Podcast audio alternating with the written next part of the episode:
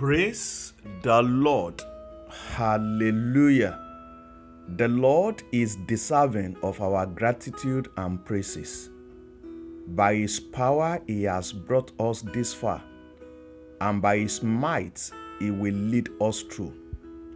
As you go through the day, God's dominion shall be firmly established in your life. Great will be your exploits and testimonies in the name of Jesus Christ.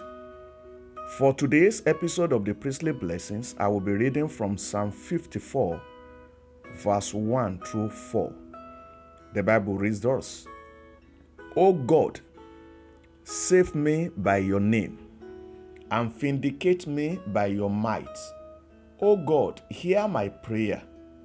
Give ear to the words of my mouth. For strangers have risen against me. Ruthless men seek my life. They do not set God before themselves. Behold, God is my helper. The Lord is the upholder of my life. This psalm was written by David when his life was in a serious danger. People that are supposed to be a blessing to him turned against him. At such a critical moment in his life, he cried to God for divine intervention. In verse 1, he said, "Save me, O God, by your name. Vindicate me by your might." The name for God in this verse is Elohim, which means God who is supreme, God who is exceedingly great and mighty, God who is the judge of all.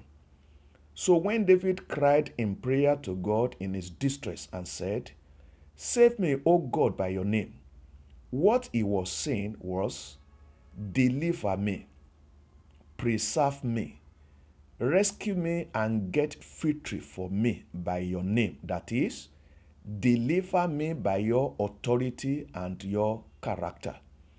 Whatever you may be going through, every issue of life that is beyond you notwithstanding, where people have turned against you, God, who is supreme in power and authority, will arise for your help and deliver you. The Lord, who is exceedingly great and mighty, will preserve you from human plots.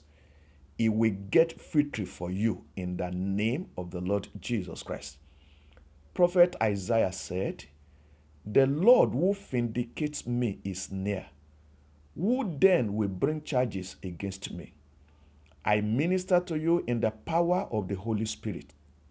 Everyone born of a woman raising unfounded allegation against you shall be disgraced. The Almighty will vindicate you. The judge of the whole earth will judge your accusers and vindicate you in the mighty name of the Lord Jesus. Spirit, soul, and body, you are covered with the blood of Jesus. The blood of Jesus will fight for you. It will defend you and save you. Go in the power of the Lord Almighty and gain victory over the wicked one. Amen.